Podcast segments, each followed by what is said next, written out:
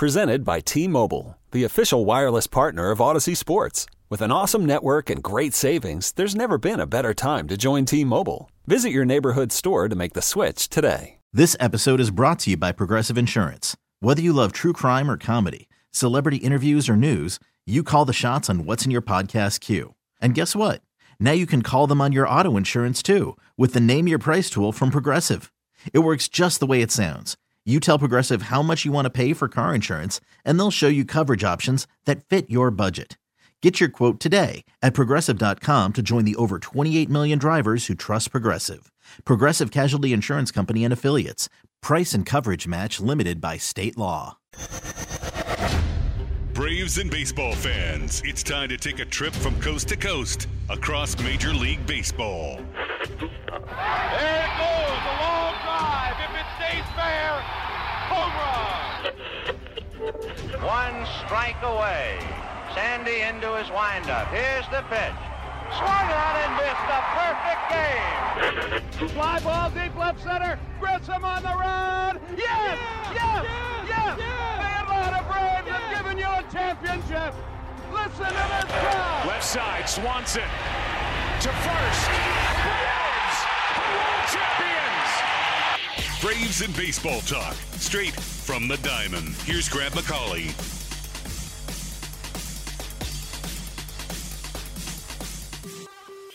And hello and welcome to From the Diamond on Sports Radio 92.9 The Game. Grant McAuley and Corey McCartney with you a little bit later than normal here on a Sunday from the Kia Studios in Midtown, but we have quite a week to discuss. There was so much going on in the news for the Atlanta Braves that we're going to devote one solid hour to trying to figure it all out, trying to parse all the way through it, and of course to recap what was a very eventful and very important week for the Braves as far as the games that were played. They had the first place Mets in town. They had the best team in the American League in town. Oh, by the way, that was a World Series rematch, so we had those storylines. We had another big time extension handed out to another young Brave. Mike Soroka got back on the mound on a rehab assignment. He started not once but twice in this action packed week. And of course, we had a little bit of an off field issue that we'll also be discussing on this show. So, uh, and, and all of that, of course, will get you set up for what will be a road trip that the Braves had out on that begins in Pittsburgh on Monday. But before we get to all that, I want to welcome Corey McCartney in as always. Uh, Corey, this has been a week, I think, one of the busiest I can remember in recent memory for the Atlanta Braves. Yeah, so dark out right now. I feel like I should have my uh, pajamas on or something. But um, I mean, it, this feels like the same deal with the Austin Riley extension. It's like the, the Michael Harris second extension feels like it was a month ago, and just so much has happened. Obviously, Yeah. you know this yeah. this you know pivotal seven game homestand that had make or break capabilities. Um, when you think about the division and the wild card standings, and the Braves end up winning five of seven. It was uh, a honestly on field. I don't know that they could have had a more productive week than they did. Well, of course, productive on the field is definitely what you want if you're the Atlanta Braves, and they were able to pull that off and then some, I think, against two very worthy opponents on this homestand, taking three out of four from the New York Mets, which, as you mentioned, I mean, that had make or break written all over it. If another series went bad for the Braves head to head against the Mets, the division race could start to slip through their fingers with less and less opportunity moving forward over the final, what, 40 or so games that are left in the season. And if that wasn't enough to match up with your divisional foe, well, how about the team with the best record in the American League rolls in on the heels of meeting that club, the Houston Astros, in the World Series last season? So there were a lot of storylines that were happening with these on field battles. As always, want to remind you that if you do like what you hear here on From the Diamond, make sure you are subscribed wherever you get your podcast. And of course, on the Audacy app. You can find us there. You can find me on Twitter at Grant McAuley. You can find Corey at Corey J. McCartney. Find the show on Twitter at From the Diamond with an underscore on the end. With all that out of the way, let's jump into this and talk about, I think in particular, how things changed so drastically from losing four out of five in Citi Field against the Mets just a week prior to where the Braves found themselves taking three out of four from the Mets at Truist Park. Corey, I feel like it all starts with the place that we always point to when it comes to what's your night going to look like, and that is how is your starting rotation going to fare? It was a night and day difference for the Braves starters against the Mets at home in this recent homestand. Yeah, I will also include the Astros uh, games when I include this, but a 196 ERA across the homestand when you consider That'll play. Ma- Max Fried, Kyle Wright, Charlie Morton, and Spencer Strider. That's basically your postseason rotation, and they were absolutely fantastic. But um, you know, going into that Mets series, you know, they obviously take the first two games, and I, I, think when you when you think about the Mets and what they are and the makeup of this team and what they're how far they're going to go potentially in the postseason, mm-hmm. it boils down to those games started by Max Scherzer and those games started by Jacob Degrom. So you have to ask yourself as a team going up against them, can you win those games in which they start? The Braves obviously got the win over J- uh, Jacob Degrom. They nearly got a win yep. over Max Scherzer, and I think that's that's the biggest piece because I, you know, I mean, we've got Carlos Carrasco and Taijuan Walker uh, those guys are on the shelf right now. So you th- there's all kinds of question marks with this Mets rotation. What's it going to look like for the next month? Winning those two games, uh, winning one of those two games against those two starters is a, a, statement in itself, especially also again being in position to potentially win the one started by Scherzer. Now clearly they wanted to get Max Scherzer back after the month or so that he missed with his strained oblique, and that was on top of not having Jacob Degrom throw a pitch for them really until you got into the second half. So the Mets have been waiting to get to full strength in a couple of different ways. And in particular, of course, it's getting DeGrom back in there. I don't think at any point was part of their plan, well, as soon as we get Jacob DeGrom back, and as soon as he starts looking exactly like Jacob DeGrom, which, by the way, was basically the minute he took the mound in the first uh, start back, we're going to lose Carlos Carrasco and Taijuan Walker. I mean, this is a test. Every team goes through this with injuries. It's going to happen at some point in the season. And for the Mets, it's going to be one of their biggest tests down the stretch as the Braves of course, lost a game on Sunday. The Mets picked up a win over the Philadelphia Phillies. It still boggles the mind, but with the Phillies bullpen, anything's possible, just none of it's good.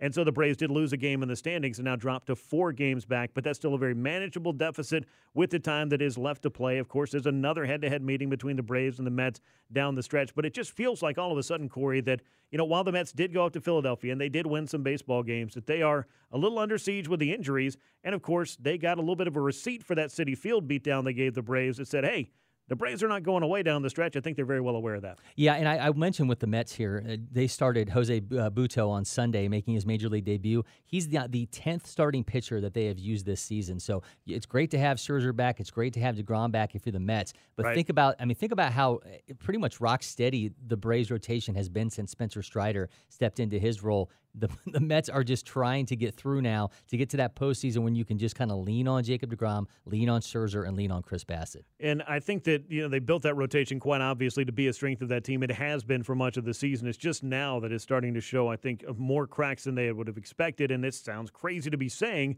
when they did have to lose Max Scherzer for an extended amount of time, and when they did not have Jacob DeGrom for an even more extended amount of time it sounds a little bit strange to be saying, well, now the cracks are showing with the Mets rotation, but it's a depth thing more than anything. And depth is something that Alex Anthopoulos and the Braves have been trying to build really since he took the job here, you know, back before the 2018 season in order to try to take the Braves to that next level. It was building layers of depth. And one little, I think, well, not even one, but a couple of unsung heroes in the weekend before the Mets series, because remember that series down in Miami included a doubleheader Kyle Muller had to come up. Ian Anderson had to, he had been demoted, but was re added to the roster as the 27th man and was able to pitch a pretty good little ball game against the Marlins in that. And then, of course, Bryce Elder, what he did on the Sunday, those three young arms got the Braves set up for success in the series against the New York Mets with Max Fried coming off of the injured list. That's one of the big stories of this week.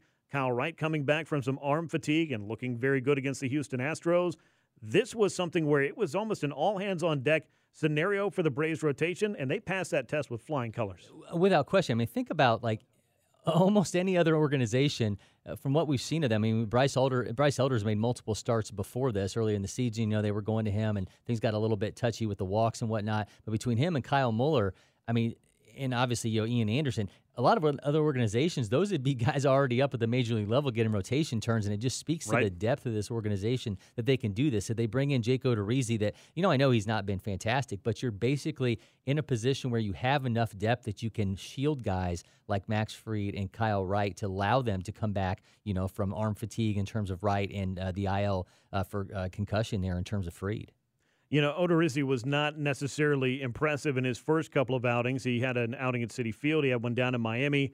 Neither of those were particularly sharp, but then he started to get a little bit beat up, though, by the New York Mets in that 9 7 victory they had in game three because the Braves charged out, took the first two games of that series. So, worst case scenario, Atlanta had already set up a split. Now, for the Braves, that also means that if they had split that series, four days come off the calendar and you haven't gained a game, and that's obviously not what anybody was planning for thankfully, Atlanta was able to find a way to win on a day that Jacob DeGrom pitched and do so behind Max Fried, who returned to the mound that day as well. So a lot of good things were kind of come all coming together, a confluence of events uh, for the Braves in that Mets series, and all of them looked good. And if you really look big picture on this homestand, Corey, even the loss on Sunday, and of course the loss on the day that Max Scherzer was pitching uh, in Game Three against the Mets, those were a couple of games that the Braves were in that they gave themselves a chance to win. I know that you know a couple of the bullpen decisions here or there have been questioned. I think that you know it's okay to question that. Quite obviously, everybody can have their opinions as far as that's concerned. But I do feel like the Braves have been in a place where they're what 16 games in 15 days, so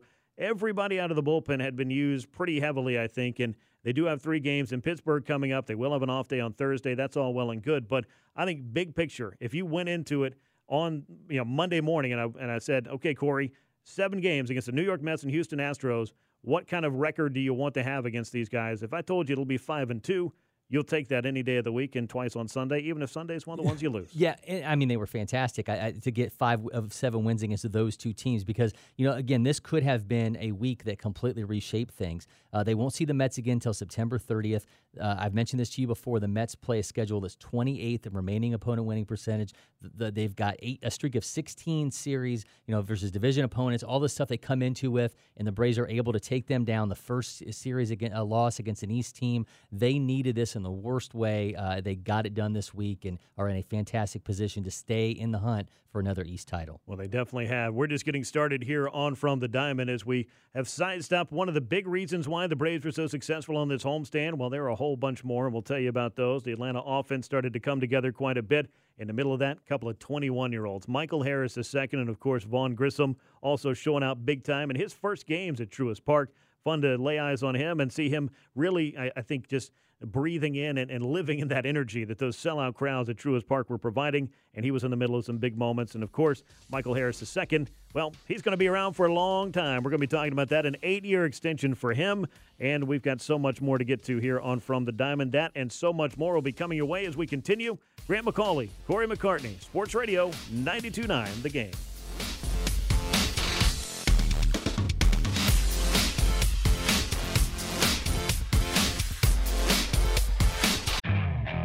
Okay, picture this. It's Friday afternoon when a thought hits you. I can spend another weekend doing the same old whatever, or I can hop into my all new Hyundai Santa Fe and hit the road.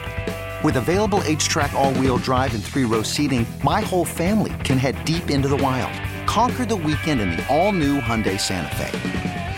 Visit HyundaiUSA.com or call 562 for more details. Hyundai, there's joy in every journey. Hiring for your small business? If you're not looking for professionals on LinkedIn, you're looking in the wrong place. That's like looking for your car keys in a fish tank. LinkedIn helps you hire professionals you can't find anywhere else, even those who aren't actively searching for a new job but might be open to the perfect role. In a given month, over 70% of LinkedIn users don't even visit other leading job sites. So start looking in the right place. With LinkedIn, you can hire professionals like a professional. Post your free job on linkedin.com slash recommend today. This episode is brought to you by Progressive Insurance. Whether you love true crime or comedy, celebrity interviews or news, you call the shots on what's in your podcast queue. And guess what? Now you can call them on your auto insurance too with the Name Your Price tool from Progressive. It works just the way it sounds you tell Progressive how much you want to pay for car insurance, and they'll show you coverage options that fit your budget. Get your quote today at progressive.com to join the over 28 million drivers who trust Progressive. Progressive Casualty Insurance Company and Affiliates. Price and coverage match limited by state law. Back to Grant McAuley for more from the Diamond on Sports Radio 929 The Game. And welcome back. This is From the Diamond. Grant McAuley, Corey McCartney with you late here on a Sunday night in the Kia studios on Sports Radio 92.9 The Game. We appreciate you joining us. We have so much to get into as we continue a look through this week in Braves baseball. That's usually just a segment, but now it feels like a whole show because it basically is a whole show. We have so many different items to get into. Of course, the Braves finished off their homestand 5 and 2. They were able to take a series from the Mets, a series from the Astros, now head out on a road trip to Pittsburgh. We'll get you set up for that as well on this show. But Corey, let's talk about a guy who's gotten set up pretty well in the major leagues and is now set up to be here for quite some time to come. And that, of course, would be Michael Harris II. News came down on Tuesday that he would be receiving an eight year, $72 million contract which will keep him in Atlanta for the rest of this decade. Couple of option years on top of that. We got to hear from Michael a little bit uh, regarding his thoughts and everything coming together, and the fact that he, much like Austin Riley, this is the place he wanted to play. This is the place he wanted to be. So when this deal came together and was offered to him, it was kind of a no-brainer for Harris to go ahead and set him up, set himself up financially in the place he wants to play with a team that looks like it's going to be pretty good for a long time to come. And part of that core now, and you know, this guy who's a pillar, a 10 year, potentially $102 million of the extensions. Uh, you add him to Acuna, Albies, Olson, Riley, all signed through at least 2025. Just a you know the, the fact that Alex Anthopoulos has been able to put this core together, uh, you know, and obviously with Harris, it, there's there's risk involved from both sides, right? I mean, you're if you're the Braves, you're you're running the risk of this, you know, another guy who has that really great start and ultimately doesn't end up panning out through a career. Uh, for you know, obviously for his end, if if he is a superstar level player that he looks like he has the potential to be, he could end up being a 20 to 30 million dollar a year yeah. player that they're getting for really cheap. And I have to throw in a meow as I discuss Michael Harris a meow. second because he's made that fashionable in Atlanta. Uh, but I mean, it, it's this is what happens with these young contracts is that you don't know. How, I mean, we've seen so many times where it just doesn't pan out. But the Braves have put themselves in a position where, it, if it does, they're going to be good for a really, yeah. really long time. And, and, look, we talked about this on Battery Power this week as well. And if you haven't checked that out, please be sure to do so. You can subscribe to that on YouTube. But uh, that aside, and all other spinoff shows that I'm involved with aside, you know, the Michael Harris contract was what everybody was talking about this week, and for good reason, because, you know, like you said, you, you add him to this core, and Alex Anthopoulos used that word that you used a moment ago, called him a pillar of the Braves franchise. And clearly, if you're going to keep somebody around for up to 10 years, you look at him as a big time building block and somebody who might be in charge of holding the structure up, which is exactly what a pillar does. Uh, the other thing that I thought was really fascinating from the press conference is that when all of the discussion was going on in spring training, I mean, clearly the Freddie Freeman departure, the Matt Olson trade, Alex Anthopoulos went to Michael Harris and said, Look, we are not trading you you are going to be here. And there are not too many guys that get that kind of, I don't know, assurances from many GMs, I wouldn't imagine. Guys who are going to go start their season at double A not long after that, but then find yourself in the big leagues by the end of the second month of the season. So that just lets you know how highly regarded Michael Harris was and how big of a part of the plan that he was even back in March when the Braves were trying to put other pieces in place. And Matt Olson was a pretty big piece. I mean, that was a saga that is well documented, but he signed an eight year contract. Austin Riley has signed a 10 year contract. And now you have you know, Michael Harris with an eight to 10 year contract as well. I know Riley's got some options. And all of this, putting it together with Ronald Acuna Jr., who signed for multiple years beyond this toward the end of the decade. Ozzy Albies, who's also under contract. You know, really the next question I think is can the Braves go out and make sure that their shortstop Dansby Swanson is going to be hanging around for a little while? I think that's something that is certainly worth discussing. And in fact, Jon Heyman of MLB Network said that the Braves and Swanson have begun these. I think he called them preliminary talks, or at least gotten the ball rolling, and that we know how quickly that ball can go and how quickly an announcement can come.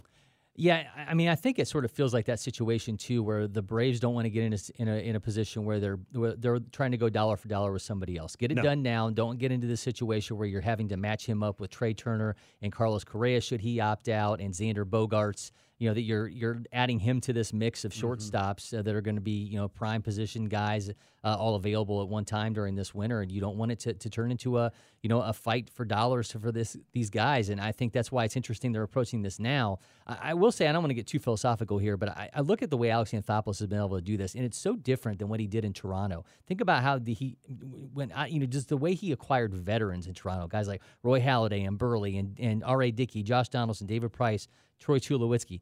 He was trading away all these prospects like Noah Syndergaard, Travis d'Arnaud, you know, all these guys. Mm-hmm. And here he's been able to kind of kind of have a fundamental shift in the way he's built this team and done it just like a lot like they've done with the Dodgers. That's I think he I, learned through yes. Andrew Friedman mm-hmm. with what he did with the Dodgers. And he's been able to kind of mix those two worlds, right? Like you bring in, you know, you bring in a Donaldson, you know, you bring in these Charlie guys, Morton. Charlie Morton, these guys who can supplement the, that young core. And I, I mean, this, to me, that's maybe the most fascinating thing about what Anthopoulos has been able to do so far. And obviously, they won a World Series, so everything yeah, is cake at this point. But um, just the way that he's fundamentally built this team and the way it contrasts what he did in his first GM job in Toronto. Well, I think, like anything, you know, you evolve and you grow as a player, as a professional, whatever the case may be. And I, I think that, you know, and that's exactly where I was going, was spending time under that Dodgers, I'll call it learning tree. I mean, look at how the branches of that tree go out to the San Francisco Giants now, obviously to the Braves. Clearly, the Dodgers are still doing their thing.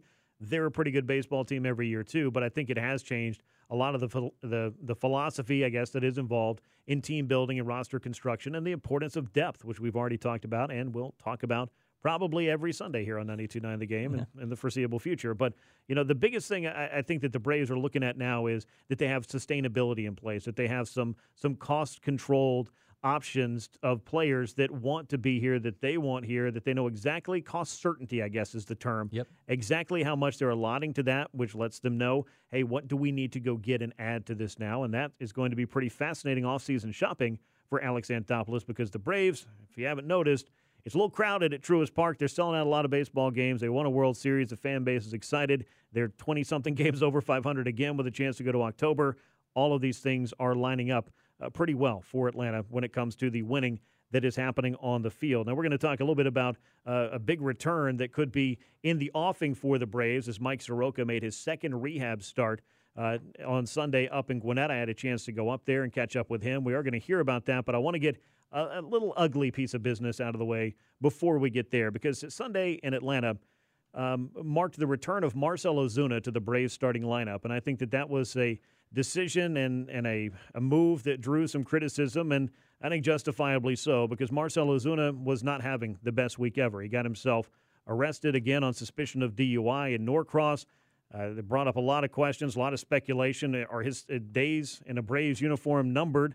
And I think we're going to find out the answer to that at some point in the not too distant future, but it hasn't happened yet. Uh, Marcell released a statement. The team released a statement. There were no questions that were answered. The team is gathering its information on this. Marcell obviously was released uh, on his own recognizance and was back in uniform for the Braves the day after the the arrest happened in the wee hours of the morning on Friday uh, up in Norcross. But this just kind of brings you to a, a, crossroads that I feel like you were already at with Marcell Ozuna because you know he had his off-field troubles last year with a domestic violence incident. He did serve his his suspension. He did the community service and the program that he was you know court ordered to go to. And it seemed like he came back in the spring, wanted to put all that behind him and move forward and be a productive member of the team again. Well, he has not been a productive member of the team, which, as I said, you know, when we talked about this last week, it almost becomes secondary to what is going on with Marcell Ozuna off the field because this is yet another incident, Corey, that just paints not only him, but the organization in a not so flattering light. And this is the kind of situation that you don't want distracting you at any time during a season, but specifically now doesn't seem to be the best timing. That's for sure. Yeah, and I have to believe the leaf was the leash was short from him after bringing him back from the suspension. Uh, you know, the Braves just said they want to see how the, the legal process plays out before they come to any right. decision. But I, you know, I honestly didn't think we were going to see him play anytime soon. And you know, Brian Snitker said post game Sunday, Eddie Rosario, he had a sore hamstring. They didn't want him to play. Ronald Acuna Jr. was going to DH, so somebody had to be in left. You know, right-handers that had some success against Jose Urquidy, the the Astro starter for Sunday. He said he's on our team right now. We're going to play him as needed.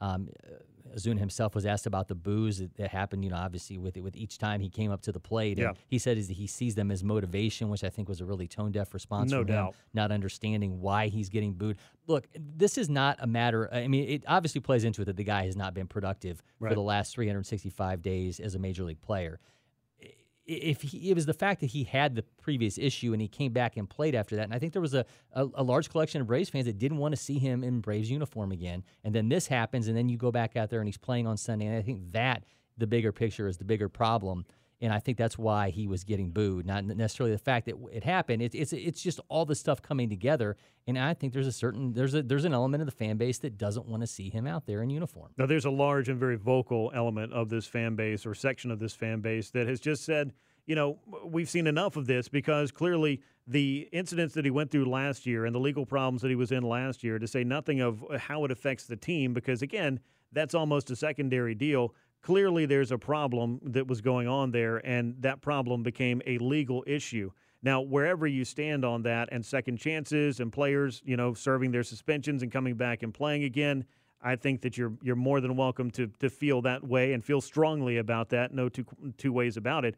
You know, Marcell Ozuna's legal problems last year, I feel like should have been a wake up call that you should not be in another position where you could put yourself in position to have more legal troubles. And introducing yourself to the Norcross police as Ozuna from the Braves doesn't exactly, to use that term again, sound anything other than tone deaf. It doesn't matter where you're from or where you work, and you don't need to show your player ID to the the officer who's asking you the questions based on the circumstances of getting behind the wheel with a certain amount of alcohol to drink. Now, he did not go through the breathalyzer test. He did not submit to a blood test either. And so, you know, this is going to have to play out over whatever period it's going to play out. But I was surprised and disappointed that not just that Marcell Ozuna was in a Braves uniform and that he might play at some point, whenever that might be, but you know, just because he's in a uniform, you don't have to play him, and you certainly don't have to start him. And I think that's kind of where I got caught a little bit off guard on Sunday, and, and it's off putting, most certainly, because the optics of this are not great. The team's aware of that. He's aware of that. The fans are more than aware of that seeing him celebrating on Saturday night when Travis d'Arnaud hit the walk off, I was surprised to see him out there. I mean, obviously he's a part of this team. You know, he's excited in the moment, but it, to me, it just feels like a guy who just doesn't get it. He just doesn't get the, the depth of the situation that he's put himself in yep. and, the, and how people from the outside view that. I think he's so insular in, in you know operating within this world of this clubhouse and this team and himself that he's just lost all sight of everything else, which is why I think you put yourself in a position where you're getting pulled over and trying to pull your MLB player card out uh, is kind of a little hint there to the guy that let's just you know let's dab and I'm going to get out of here. I think that, that, that to me just all plays into it being just an ugly. I mean, he's due 41 million dollars. He's got a 60 million dollar uh, you know 2023 2024 an option for 25. Uh, we don't know. I mean, there's a, there's character clauses in these contracts. It's highly unlikely the Braves are going to be in any position to void this thing they're going to have a decision to make. And I guess when the legal process plays out, we'll figure out what that's going to be. And here's the other thing, and then we'll kind of button up this discussion and you know come back to it as as necessary, I guess, or as needed, as the phrase was on Sunday.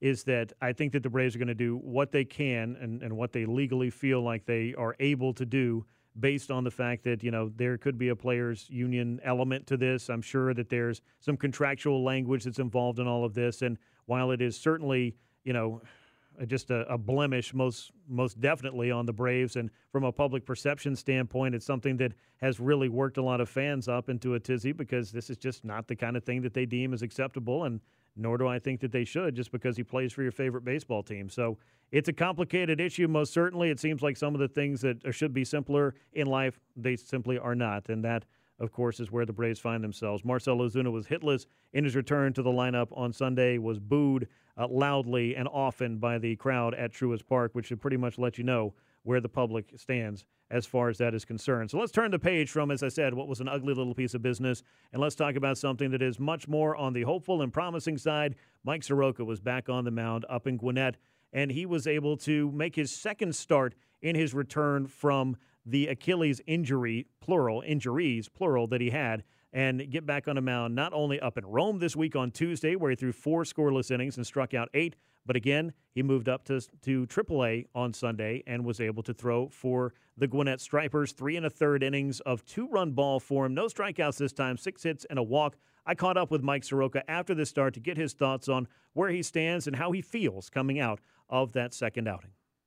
Well, Mike, obviously everything's a progression, everything's a next step. How do you feel coming out of your second rehab start? Uh, I feel good health wise. That's obviously the most important thing. That's all I can really ask for is, is a chance to go out there compete, right? Um, you know, right off the bat, everything was just felt a little more laborsome today. Uh, I think I was a little too excited, uh, given how well I think I threw last time. It was a matter of, you know, trying to force that to happen again. And uh, I think it was just kind of feeling it out. And ironically, I think the last pitch I threw was probably the best one I threw all day. So yeah, it, like you said, it's progression, and it's one of those things to just take out there next time. And um, you know that's why we have re- rehab starts, right? Yeah, I guess every step along the way, you're just going to take a few things from that. Was there anything pitch mix wise, or anything you were looking for out there, or is this just all about kind of regaining that feel and obviously checking that health box every time? Yeah, obviously health number one, but um, yeah, obviously first thing to me um, up here and in the big leagues, it's going to be a lot tighter with two strikes. You know, you're going to have to execute, and ironically, in, in Rome, I was. Um, but here it was kind of, you know, a little bit all, all over the place, letting guys back into counts. I felt like I was still getting ahead of most guys, but it was just a matter of being a little sharper later. Again, I think I was trying a little too hard. Um, so, other than that, um, stuff sort of felt good at times, uh, and I know I know the adjustment that needs to be made, and I'm excited to make that next time. Mechanically speaking, from the pitcher you were before the Achilles injury to the pitcher you are now, I would imagine that you've gone through a little progression of smoothing some things out there, maybe changing some things. Has that started to feel kind of like the new normal? Yeah, definitely. Um, again, going back to that last start, uh, things felt very, very, very good. And, you know, I think it was probably a little more prep going into it because, you know, it was the first one. It was, I had a lot, a lot of time to think about that one. And, you know, this one, I, I, I think my focus turned to some other places and just a nice little reminder to, to keep it right where it was. And uh, we'll see if we can do that next time out. That's Mike Soroka, the Braves rehabbing right hander, making his second appearance on this rehab assignment and on the mound for AAA Gwinnett. Again, Corey, not you know that we need to be looking at the line and deciding if that tells us when Mike Soroka is ready. From what I saw, he had his pitches going, he had his velocity, and clearly, as you just heard from the man, he felt good about what he's doing and where he is. He's up to 58 pitches as of this one, so I'd imagine you just continue to make those steps. Yeah, and I think it's, I mean, it's, it's absolutely tantalizing to think about what could happen uh, come September 1st in that roster expansion if he can stay the course and, and you know continue to to be performing at a level where he and the Braves feel like he's he's able to uh, make a contribution at the major league level. You know, we caught up with him earlier in the week too yeah. uh, at Truist Park, and I asked him, you know, about he he said he's the kind of guy who likes to visualize things, and I asked him about visualizing that first time out, and he said, you know, he get comes into this situation where he wants to, to you know think about how am I going to approach this, and he starts to kind of get caught up and instead of going pitch to pitch, he starts thinking about it and he's like, oh, I'm thinking about striking out the side. And he's like, no, slow down, slow down. and then he goes out there that first inning in Rome and Yeah. strikes out the side. And he says he walks off the field and was kind of smiling to himself. But he, I mean, we know everyone who follows this team, everyone who covers this team, everyone who's been around this team is waiting for this guy and rooting for this guy to get back. And he's just one step closer to reality. Very exciting to see Mike Soroka taking yet another step towards be, getting back to the big leagues, and hopefully we'll be seeing him in the not too distant future. So that uh, will continue, or we will continue, I should say, on this week in Braves baseball as the show keeps rolling. The Braves five and two homestand. Now they're looking to take that momentum out on the road. We'll get you set up for that. Grant McAuley, Corey McCartney from the Diamond on Sports Radio 92.9 The Game.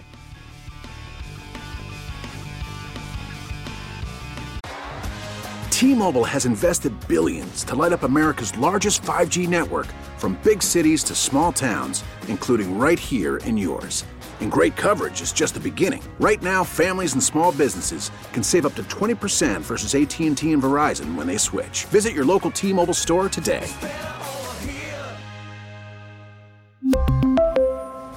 Plan savings with three lines of T Mobile Essentials versus comparable available plans. Plan features and taxes and fees may vary.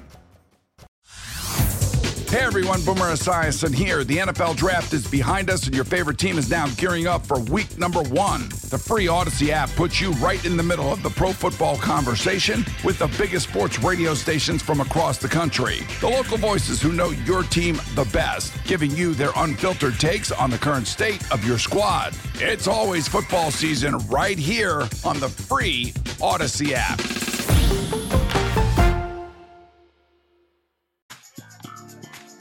This is from the Diamond. Grant McAuley and Corey McCartney with you.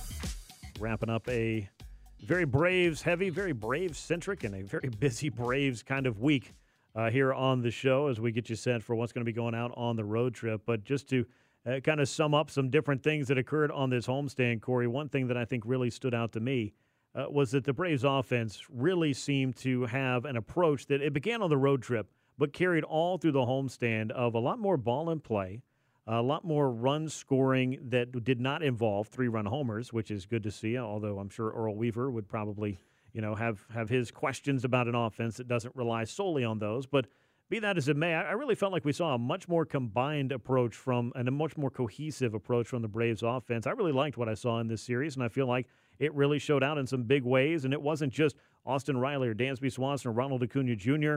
Michael Harris, Vaughn Grissom were in the middle of things, Travis d'Arnaud off the bench, Matt Olson. You had a lot of different guys contributing to what was this 5 and 2 homestand from the offensive standpoint. And I, would be remiss not to say that I hope that continues because the Braves are certainly going to need those guys to keep swinging it if they want to make up this ground on the New York Mets. Yeah, and to kind of underscore that, I mean, think about Saturday's walk-off win. Acuna, Swanson, Riley, and Olson combined for one hit, and that was from Olson on that kind of check swing double thing of beauty that he had. I mean, that, that tells you the depth of what this lineup has become. The fact that you can have one hit amongst those top four guys in the order, and you still end up coming out on top in extra innings against the best team in the American League. Um, 18 and 10 in one run games now, 643 winning percentage that's tied with the Mariners for best in baseball. Um, I think that it all just underscores a team that that's finding ways to win. And, and while the, the home runs are great, and they were hitting a lot of them early on, and a lot of them were solo shots, they're producing now, and, and, and you know to use the cliche, they're moving the line along, Yeah. and, and we're seeing it happen on a daily basis. I don't know how many times I've heard in Braves pregame or postgame press availability the term "keep the line moving." right. But that's exactly what they have been doing. And you know, you mentioned that early in the season they were hitting all these solo home runs. Of course, the Braves have been a club that's been hitting, I think, the most home runs in the National League, and that is still the case heading into the trip that they're about to go out on to Pittsburgh to begin with. And uh, additionally, those one-run games, I don't know that people really realize exactly how potent the Braves have been in those situations because what are we usually looking at? Well, extra innings are not very much fun. And additionally, Braves day games and series finales have not been very much fun either for one reason or another, and that was the case again on Sunday. But the Braves are a good ball club that is able to A, beat some good teams. They proved that this week if you had any questions about that. And secondarily, they do play pretty good late and close in games to give themselves a chance to win. I, I think we just haven't seen the comebacks in the same way that they were and the same frequency that they were for the Braves over the last three or four years. Yeah, and, and certainly they've had their issues in this Manfred Ball uh, era, but they've won their last three games. That comes after losing their first four uh, of the season. I mean, it seemed like early in the season, if it went to extra innings, you were just like, okay, Right, bro, it's a wrap. Not not fly the, the big L flag, but um, they're now five and Do six in those. those? I don't know. Well, I, I think every team should have one of those. You know, just kind of send out the, the warning flares on the way home. Um, but they're now five and six in extra inning games, and obviously, if you can win those extra inning games, and you can obviously be you know good in those one run games, that's going to be the, the deciding factor there. I mean, think about the fact that d'Arnaud's walk off was the first for a pinch hitter that they had since Max Fried last July Oh. 4th. That kind of tells you where they've been. Uh, in terms of uh, of the, the, the late game heroics, haven't you know been there quite to the degree that they were Yeah. a year ago, but they're they're coming on late. Well, they have not used Max Fried. They haven't pulled that lever yet for a walk-off hit, so I'm glad Travis d'Arnaud was able to come through with one. And of course, we know because right here on Sports Radio 92.9 The Game, Alex Anthopoulos appeared earlier this week, and he let the cat out of the bag about what the reward was for the club winning three out of four against the Mets, and that was a nice shiny new ice cream machine. I believe they got two of them. Uh, that are now installed. And apparently, the ice cream machine goes all the way back to 2021 and the great run they went on. I got to tell you, man, it's a heck of an incentive. And if Alex Anthopoulos wants to be the hero that we both want, need, deserve, and anything else you want to throw out there, he could put an ice cream machine back in the press box. Ooh. Like we used to have at Turner Field, because that thing is about the only thing that I miss from the old ballpark, and about uh, it would go a long way towards making Truist Park truly uh, the home of the Braves, and uh, I guess the expanding waistline for us in the press box. But either way, it would be very exciting to get one of those ice cream machines upstairs. But we will await and see if that's uh, in the cards for us or not. But as far as the Braves and what's in the cards for them on this road trip, it's not just the Pittsburgh Pirates for three. It's the St. Louis Cardinals with the suddenly resurgent Albert Pujols, who by the end of the week, who knows, he might have 700 home runs the way he's been swinging the bat lately. But that would uh, belie a lot of bad luck for Braves pitchers if that was the case. But let's start with this series in Pittsburgh. The Pirates, of course, have been at or near the bottom of the National League Central, and of course, uh, most records in baseball. Uh, they have found themselves toward the bottom of as well. Just a team having a tough year, as is their way of late. It'll be Jake Odorizzi taking the mound in game one on Monday. Roansy Contreras will get the ball for the Pirates. Game two, it's Max Fried against JT Brubaker on Tuesday. Then Wednesday's finale, we'll see Kyle Wright and Mitch Keller. Those are the pitching matchups for this series against the Pirates. I want to spend a couple of minutes on them. And then, of course, we need to talk about how red hot the Cardinals have been because they have their own MVP candidate in Paul Goldschmidt. Nolan Arenado's also been playing great. And the Cardinals, if you haven't been looking, have started winning some games because the Brewers are well aware of what's been going on. They have tumbled to, I believe, four and a half games back in the NL Central. And the Brewers, not long ago, were the first place club in that division. So this is going to be an interesting road trip, Corey. Yeah, I mean the Pirates are obviously in a bad way. I mean you look at since the second half is the 28th ranked offense in all of baseball. But I am excited to see Oneil Cruz. I mean, you, I mean this guy is you know Yeah. an absolute treat. Uh, you know, six seven, 220 pound shortstop. As I all mean, shortstops Yeah, are. exactly. I mean he's he's a blast, and I think he's going to be a lot of fun to see in that series. But man, it's, it, I mean this whole road trip is about what they can get done against the Cardinals, and of course Albert Pujols. I mean. I talk about the second half with the Pirates struggling. This has been baseball's best offense in the second half of the season in St. Louis, a nine war out of this group right now. Alex Pujols has come alive. Um, he's sitting on 143 uh, weighted run created plus right now, the highest he's had since his last season in St. Louis in 2011. 692 home runs. He's four behind Alex Rodriguez for uh, fourth all time. I, I, mean, he's he's only hit two home runs off of Braves pitchers, and you know they're, they're only guys out of the bullpen. Uh, you know when you're looking at uh, who he's actually hit those against. So I mean, it's he's hitting one against Collin McHugh and he's hit one against uh, Kenley Jansen. So I mean, does he get one against this Braves team? I want to see this guy hit 700. Uh, I don't want him to hit four in this series, but certainly, you know, I, I, think you know seeing him on this path has, has been a fascinating story and just one for and, again an offense that has been fantastic in the second half. Yeah, and not to harp too long on Albert Pujols as we do take a look ahead at what is uh, awaiting the Braves out on the road. He's just one of the many stories, but he has said he, and continues to say it I'm not coming back in yep. 2023 if I don't get to 700 homers. But I don't think there's too many people looking and on and watching and, and rooting that don't want to see him get to 700 home runs. That is a number you don't see hit too often. And Albert Pujols has had quite a career, and incredible that this guy has managed to turn his final season into what truly is starting to shape up as a quite a farewell tour. As he has been hitting home runs left and right here since the All Star break, and maybe it's a home run derby that lit that fuse. I don't know, but either way, Albert Pujols has been a force to be reckoned with, much like he was in his first go round with the Cardinals. As far as this Pittsburgh Pirates series is concerned, we know that the Braves need to go out there, win a series, beat up on a club that has been down on its luck for the majority of the season. An off day is also looming on Thursday, Corey. And the Braves have not had a ton of off days, and despite the fact that they've had one or two sprinkled in here or there, double headers in each of the last two weekends, I think Atlanta is going to be pretty happy to not be playing two games in one day for a while if they were home, I would almost anticipate a Dansby Swanson contract announcement on Thursday because Alex Anthopoulos loves no those, off those off day no uh, off maneuvers, days. but and it's and it's on the road, so I can't see him doing that uh, while they're in the, the middle of uh, going between Pittsburgh and St. Louis. But yeah, obviously this team needs a breather. They've played a really tough stretch. Uh, this is a series coming up that they need to win, and we talk about trap series. They've got a few of those coming up here.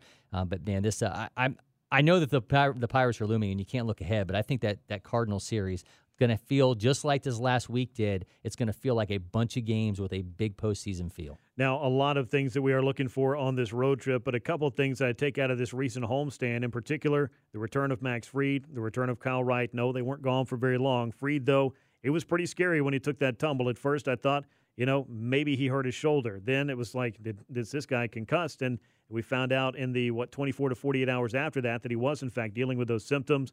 He was able to move all the way through that, come back and be that guy for the Braves against Jacob DeGrom. That is no small feat for any pitcher that's matching up with a club as good as the Mets and with Jacob DeGrom on the other side. But I was very encouraged with Max Fried. He was mixing everything. The velocity was there. You know, he was sharp. It looked like playoff Max Fried. And I could say the same thing for Kyle Wright. He came out firing strikes. The couple of miles an hour he was down in Boston in the start prior, he found in this most recent start against the Houston Astros, helping the Braves win another baseball game. Big shot in the arm, big boost for this Braves rotation to get both these guys back in short order because any long period of time, we already talked about what the Mets might be without if they lose Carlos Carrasco and Taijuan Walker. Well, I would say that the Braves, the impact on their rotation, if you lose Max Fried and Kyle Wright, might be a little bit bigger and a little bit, uh, it might reverberate a little bit further for this Braves club. Yeah, I mean, Max is big game Max now. I mean, the past three seasons, an 823 winning percentage against winning teams, second among all starters, a 255 ERA, which ranks third. And then you look at Kyle right now, 15 wins. He shares the MLB lead with Verlander and Tony Gonsolin. The Braves have not had a 20 game winner since Russ Ortiz in 2003. And Kyle Wright with a real shot at, at joining Ortiz in that 20 win club. You know, it's funny. John Smoltz was in town doing the Saturday night game, and he was talking about Russ Ortiz's 20 win season. And he said, I probably made that guy a, a, pretty good little contract after he left Atlanta by coming in and saving some of those games. Because, you know, when you think about the Braves and their history and the, the storied Cy Young Award winners and Hall of Famers and 20 game winners – I don't think Russ Ortiz. I mean, he's quite yeah. the answer to a trivia question right. there because it wasn't the most dominating stuff. He was not striking out a lot of guys. He wasn't throwing a lot of complete games. Certainly wasn't throwing a lot of shutouts. But the Braves had a great offense back then, and that was able to power them. And of course, John Smoltz, by making that little tongue-in-cheek joke, was the closer at that time and was able to come in, lock down some games in the eighth, toss a ninth, and help out Russ Ortiz as far as winning uh, the 20 games was concerned. But Jake Odorizzi is a guy that's not looking for 20 wins this year. He is looking for a win in a Braves uniform, though uh, first few outings for him. He's made three starts already. His fourth one is scheduled to come on Monday up at PNC Park. Uh, what do you think you need to see out of Jake Odorizzi? I, I don't know that I've seen anything that's necessarily too alarming, but he has been getting hit and hit a good little bit. It happened down in Miami, and of course, the three home runs against the Mets was a little bit alarming as well. But he pitched a little bit better after the rain delay. Maybe he's made some kind of adjustment, found a little something that will help him keep the Braves in the game on Monday. Yeah, and I want to see how he performs against an offense that's struggling. I mean, certainly you put him out there in the situation that he was against the Mets. I mean, he's only faced three guys on this Pirates team, so that you, hopefully you hope the unfamiliarity there is going to play to his you know, to, to his benefit. Um, he said he was really amped up those couple times, you know, trying to go out and obviously prove himself course, to this new sure. team. He, this is a lot more low key situation with him going against, uh, you know, a team in the Pirates here, where he's going to be, you know, facing them on the, you know, on a, on a Monday evening in a in an empty PNC uh, park. So, you know, hopefully he's going to have a chance here to rebound in a big way. And you're saying it might be a little bit different than the environment that he had on the road up at Citi Field, and uh, well, it might be a little bit like that Marlins environment. I don't know, but be that as it may, the Braves are looking for wins and they're looking for series victories as well. They get started with the Pittsburgh Pirates on Monday. Jake Odorizzi against uh, Roansy Contreras. Then it's Max Fried and JT Brubaker in game two on Tuesday. Wednesday, we'll see Kyle Wright and Mitch Keller as the Pirates host the Braves for this three game series. That'll bring us to the end of this episode of From the Diamond. As always, we appreciate you making us part of your Sunday, part of your baseball listening regimen. Make sure you're subscribed to the show wherever you get your podcasts. For Corey McCartney, I'm Grant McAuley. This has been From the Diamond on Sports Radio 92.9 The Game. This episode is brought to you by Progressive Insurance. Whether you love true crime or comedy, celebrity interviews or news, you call the shots on what's in your podcast queue. And guess what? Now you can call them on your auto insurance too with the Name Your Price tool from Progressive. It works just the way it sounds. You tell Progressive how much you want to pay for car insurance, and they'll show you coverage options that fit your budget. Get your quote today at progressive.com to join the over 28 million drivers who trust Progressive. Progressive Casualty Insurance Company and Affiliates. Price and coverage match limited by state law. Okay, picture this. It's Friday afternoon when a thought hits you. I can waste another weekend doing the same old whatever, or I can conquer it. I can hop into my all new Hyundai Santa Fe and hit the road. Any road. The steeper, the better. Because my all new Santa Fe is available with HTRAC, all wheel drive, so I can hit the trail without a worry in the world. Heck, with three rows and best in class rear cargo space, I can pack the whole family in with all our gear. We've got available dual wireless charging for our phones, so we'll never lose touch with civilization, and we won't lose touch with the primordial power of Mother Earth. So, which is it? Waste the weekend or do something a little more epic? And conquer it in the all new Hyundai Santa Fe.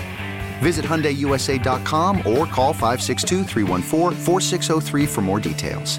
Hyundai, there's joy in every journey. T-Mobile has invested billions to light up America's largest 5G network from big cities to small towns, including right here in yours. And great coverage is just the beginning. Right now, families and small businesses can save up to 20% versus AT&T and Verizon when they switch. Visit your local T-Mobile store today.